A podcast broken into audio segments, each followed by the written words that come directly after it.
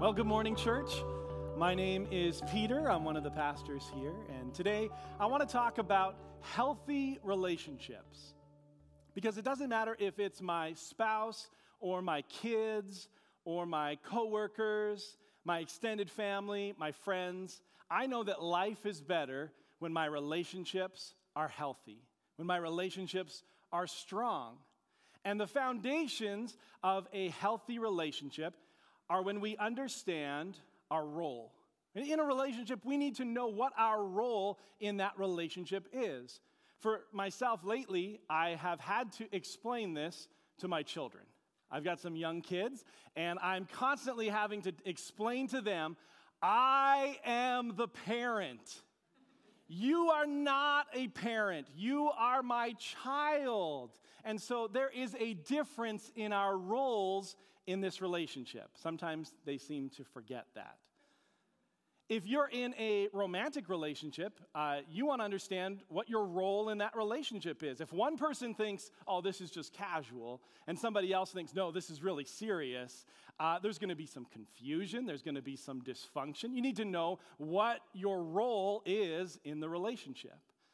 Another foundational part of a healthy relationship is that we need to know what our responsibilities are in a relationship. Even in like a work environment, if you've ever had a job where you didn't have a clear job description, and they just kept piling on more and more for you to do, and now they're adding more supervisors that you're to report to. You're not sure who you're supposed to tell what to. It can get very confusing. So when we understand what our responsibilities are, that's going to help us to have a healthy relationship. With my spouse, you never want to be in a position where you're saying, I thought you were getting the kids. Okay, that is not a good situation to have. Or when you hear the knock at the door and company has come over and you realize nobody has cleaned the bathroom. I thought that was your responsibility. I thought you were taking care of that. No, I didn't do that. Is that my responsibility? That's not going to be a good time. So in a healthy relationship, you got to know what your role is. You need to understand your responsibilities. And in any healthy relationship, there needs to be trust. Even in a friendship, if I make plans to go for coffee with you, I do not want you to cancel on me for the third time. I need to be able to trust that we're actually going to have this coffee date. I don't want to be sitting in the coffee place texting my friend saying like, did you remember that this is happening? Are you on your way? So even in just a friendship, for it to be a healthy relationship, there needs to be trust. Well, what about our relationship with God? How can we have a healthy relationship with God? Because as Christians, as people who are following Jesus, we understand that this is about relationship. It's not just rules. It's not just moral teaching, that we are in a relationship with our Creator. But how do we know if we have a healthy relationship? How do we know? I think sometimes Christians find themselves getting confused, they're feeling guilty, they're not sure, am I doing a good job? How is this supposed to be? And so if we want to understand the foundations of a healthy relationship with God, again, we're going to want to look at what is our role, what is our responsibilities, and is there trust? And so I want us to look together at someone who had a very robust and healthy relationship with God. He's found in the Old Testament, and his name is Jeremiah. And if you have your Bible, I would love for you to grab your Bible and turn with me to Jeremiah chapter 18. We're going to start right in verse 1. But I think Jeremiah is a great figure for us to look at in 2020. Because Jeremiah lived a life of conviction. Jeremiah stood firm in the midst of unprecedented times. Jeremiah lived through an incredibly difficult time in his nation, where he experienced the ups and the downs, where things where it seemed were going good, but then things were not going well at all. And yet Jeremiah was unwavering. Jeremiah is someone who was able to speak the truth even when he was surrounded by people who were telling lies, who were telling everybody just what they wanted to hear. Yet Jeremiah didn't compromise. He stood firm. And yet he also had this soft and tender heart towards God. He had this incredibly healthy relationship with God. And we're going to look at what God speaks to Jeremiah in Jeremiah chapter 18, starting in verse 1. I hope that you're there. Jeremiah is a prophet, and that means he's God's spokesperson. So God speaks to Jeremiah, and then Jeremiah takes that word and preaches and proclaims that to God's people. Here is what God says to Jeremiah in chapter 18, starting in verse 1. It says, "The word that came to Jeremiah from the Lord, arise and go down to the potter's house, and there I will let you hear my words." So I went down to the potter's house, and there he was working at his wheel. And the vessel he was making of clay was spoiled in the potter's hand. And he reworked it into another vessel, as it seemed good to the potter to do. Then the word of the Lord came to me, "O house of Israel, can I not do with you as this potter has done, declares the Lord. Behold, like the clay in the potter's hand, so are you in my hand, O house of Israel." And then it continues from there, where God continues to speak his message to Jeremiah. So we're looking at how can we have a healthy relationship with God. And we're focusing on Jeremiah, who has this type of relationship that we want to see. And the foundations of a healthy relationship are going to include understanding what our role is in the relationship.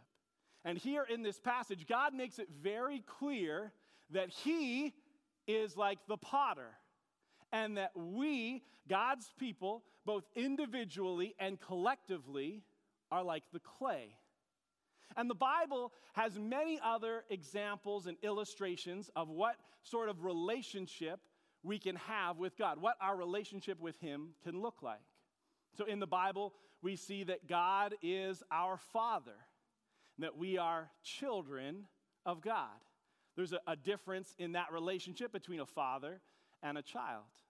In the New Testament, we see that Jesus is the good shepherd, and that we are his sheep.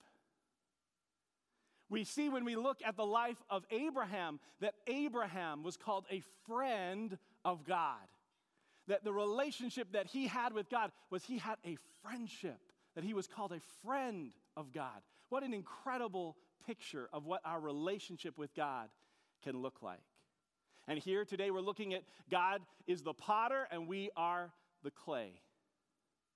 You know, sometimes it's challenging when we stop and think about these pictures, when we do understand what our role is, that we are called children. You know what? I've thought about it. I do not want to go back and be a child again. I like being an adult. I got to choose what I'm wearing today. I got to drive myself to church. I don't want to be a child again. I like being an adult. And yet God calls me a child. You know, I really do like the picture of me being a sheep and Jesus being my shepherd, because it just means I have to stay close to him. He's going to protect me. He's going to lead me where I need to go. I kind of do like that. But at the same time, I recognize that I don't love that God is calling me like a smelly animal, a sheep. Okay? And then here, the clay, God is saying to us, you are like a lump of dirt that I am going to work on and make something of. It's not always a very comfortable position for us to find ourselves in. But for us to have a healthy relationship with God, it begins with knowing what our role is, that God is the potter. In a healthy relationship, we're going to know what our responsibilities are. And it's important for us to understand the difference between the responsibilities that the potter has and the responsibilities of the clay. The potter is responsible for shaping the clay.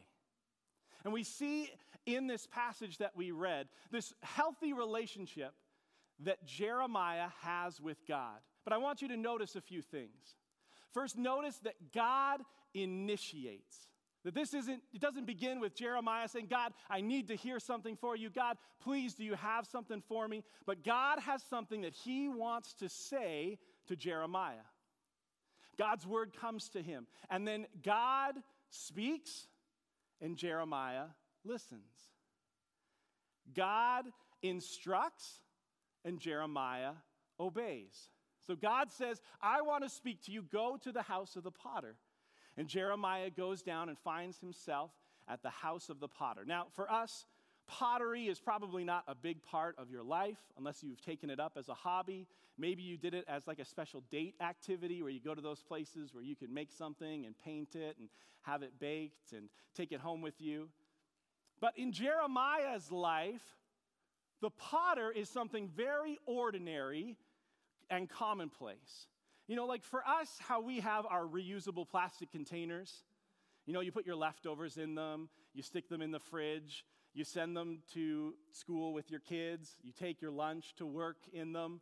It fills up the top rack of your dishwasher, all these different plastic containers that you have. You're trying to find the right lid to match the base, and it's not always easy. So we're familiar with this. And for Jeremiah in his life, that's what pottery is.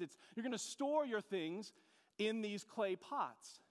And they're very breakable. You know, the kid goes running by and smashes it, and you got to go down to the potters again to pick up a new pot.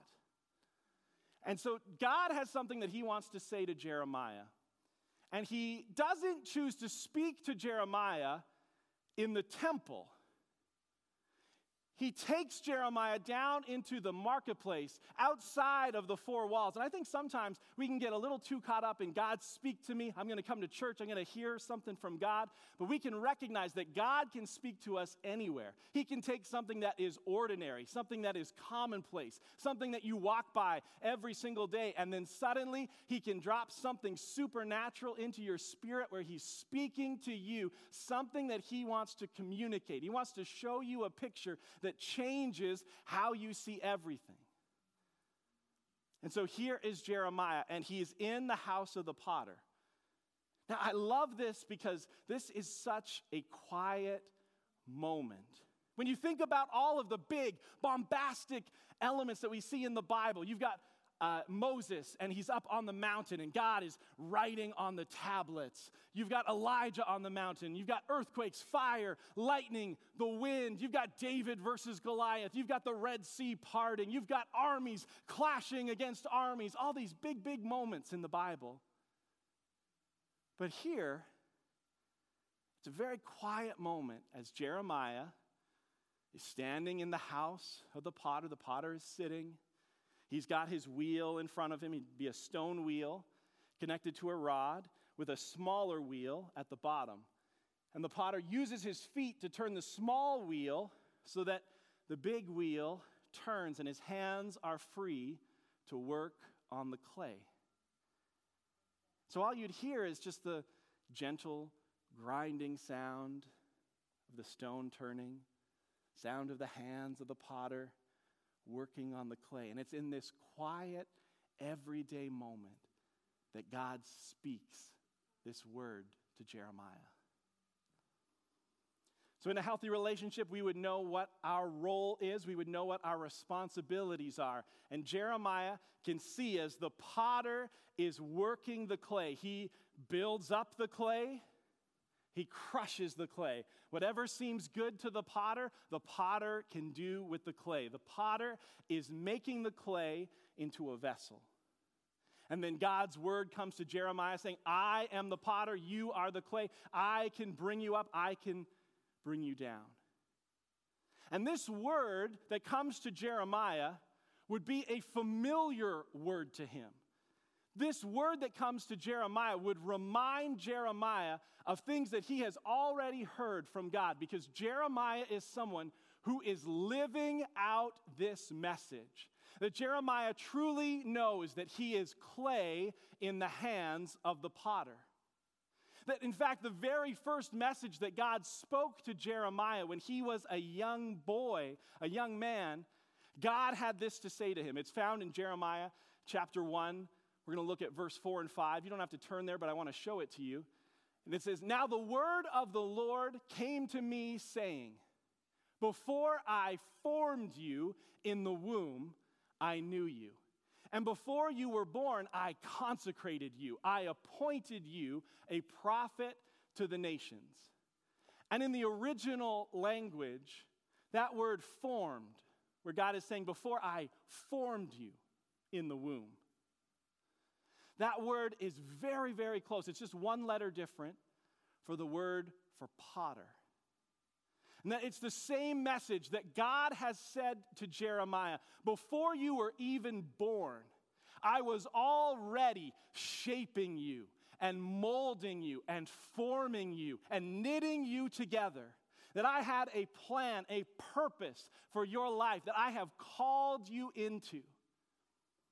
And so Jeremiah is living this message. This is the message that he is proclaiming to God's people, that we are clay in the potter's hands.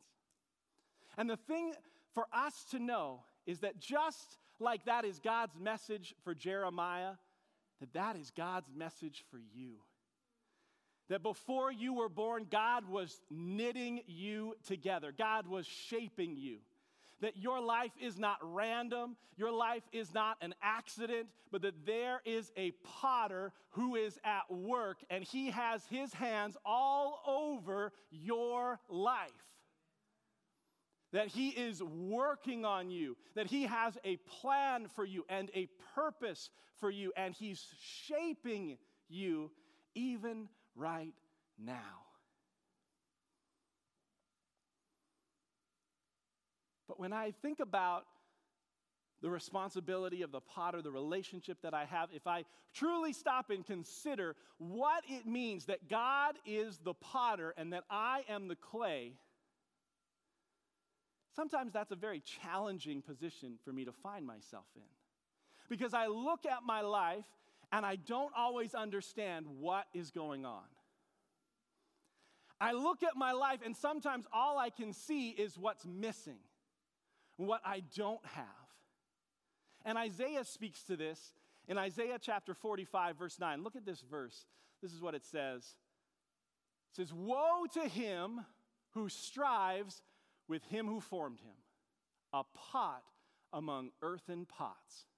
Does the clay say to him who forms it, 'What are you making?'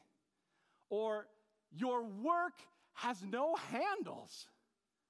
You know, sometimes I see this exact same attitude in my life. God, what are you doing in me? God, I believe that you are the potter. I want to be clay in your hands. But where are you taking me? What are you doing in me? What are you making? Where am I going to end up? Am I going to get to where I want to go? Am I going to see these things in my life? And I love this last part where it says, "Your work has no handles." You know, so often that's my own attitude to God, where I'm saying, "Hey, God, I notice you making a lot of other pots, and they all have handles. Where's my handles? God, you missed something with me. God, I see what you're doing in them. I see what's happening over here. What about me? You missed something. There's something I'm supposed to have that you've not given to me. Where are my handles?"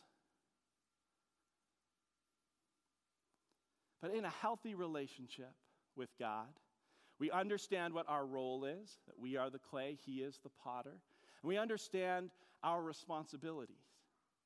And so what is the responsibility of the clay? It's not to strive with the potter, but our responsibility as clay is that we get to determine if we will be soft or hard.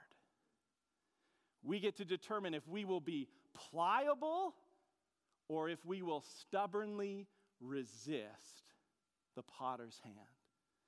You know, if you're a potter and you're working with clay and the clay is hard, most of the time you can soften the clay just with the warmth of the potter's hands. Just the warmth of the potter's hands working the clay is usually enough to soften it. If it's not enough, and the clay is still hard, well, then you would add some external heat. You'd turn up the temperature to try and soften the clay. And if that doesn't work, you reach for the mallet. In Jeremiah's day, the potter would take the clay and actually walk on the clay to soften the clay. You know, there have been a few moments in my life that I can look back on, and I can see the warm, loving hands of the potter shaping me, forming me, where I have responded to just the warmth of his hands and said, you know what, God, I know what you're asking me to do here. God, I see you leading me into this season. And I'm saying, yes, I want to be soft in your hands. But there have been many, many more times in my life where I've had to feel the mallet. Where it's only when it's the pain of God hammering and hammering and hammering on some element of my character, on something in my life that I am just stubbornly refusing to change. And it's only when I get to the place of saying, okay, this hurts so bad, I have to do something about this. This has to change. It cannot stay like this. Have you felt the heat and the pressure? Have you ever felt the mallet? Maybe the challenging circumstances that you're finding yourself in. Maybe the pressure that you're under. Maybe the heat you're experiencing. Is God trying to soften you so that he can shape you according to his plan and his purpose? The responsibility of the clay is, will we be soft? Will we be hard? Will we be pliable? Will we stubbornly resist the potter's hands? But if we stopped here, this is not a very appealing message. It's not very appealing to consider what we have covered so far.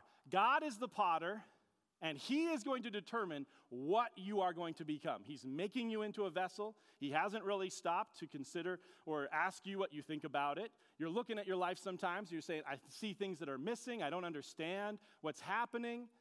And that as he's shaping you, if you are hard and you resist, it's only a matter of time before he's going to get that mallet and start hammering on you. Not a good place for us just to stop right here.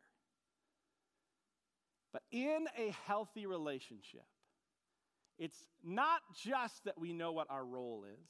It's not just that we understand what our responsibilities are, but every healthy relationship has to have trust. So why do we trust God?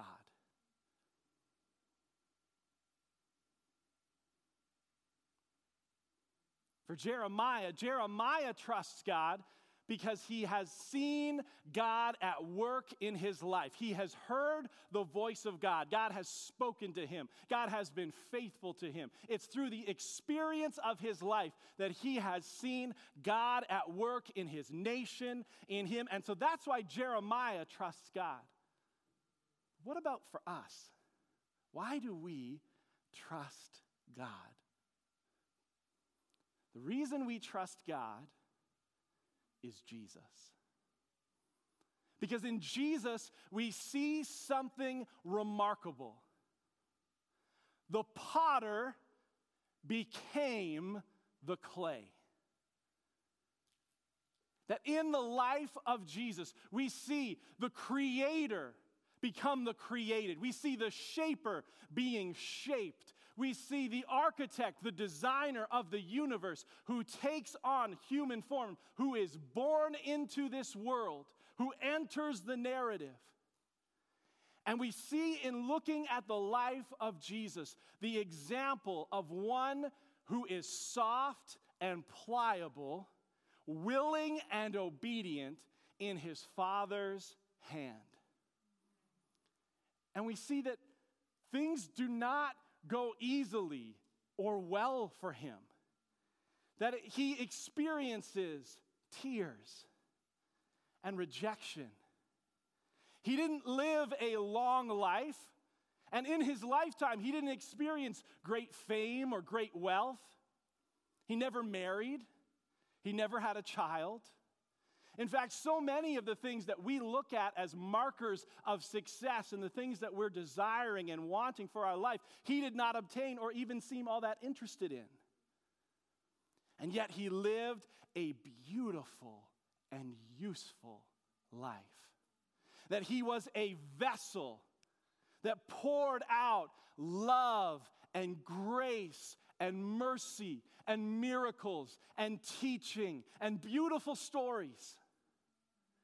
And that he shows us what it is to trust the hand of the potter and his plan, his purpose, his desire for life, even to being led to a brutal death on a cross.